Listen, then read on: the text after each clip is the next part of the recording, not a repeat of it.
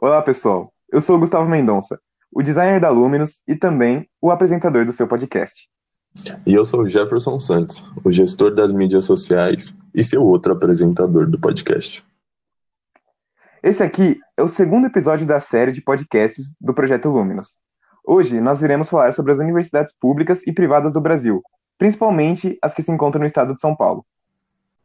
O objetivo desse episódio é mostrar para vocês que há oportunidades para todo mundo entrar no ensino superior, seja numa faculdade pública ou privada.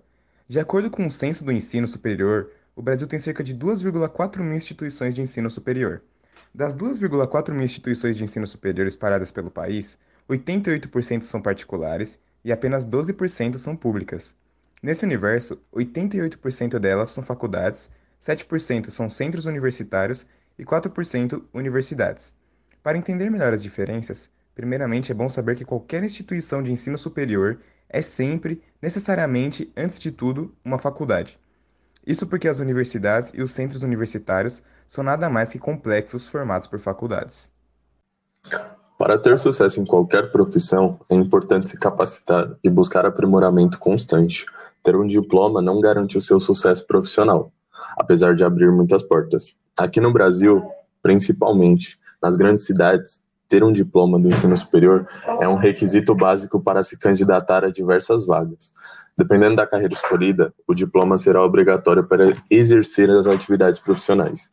Este é o caso dos engenheiros, médicos, psicólogos, professores, nutricionistas, advogados, farmacêuticos e muitos outros.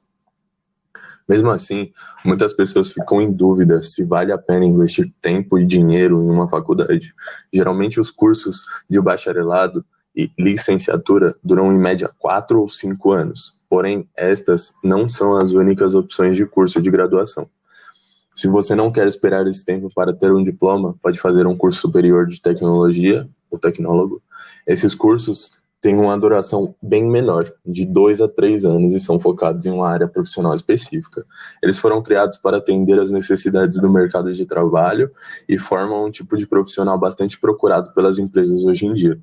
O diploma de tecnólogo é de nível superior, o que possibilita o profissional ocupar cargos que exijam este grau de escolaridade ou continuar seus estudos com cursos pós-graduação. Para esse episódio é isso. Esperamos que tenham gostado e que continuem acompanhando os nossos podcasts. Logo mais falaremos um pouco mais sobre como funciona o processo seletivo das faculdades e universidades. Muito obrigado e até a próxima.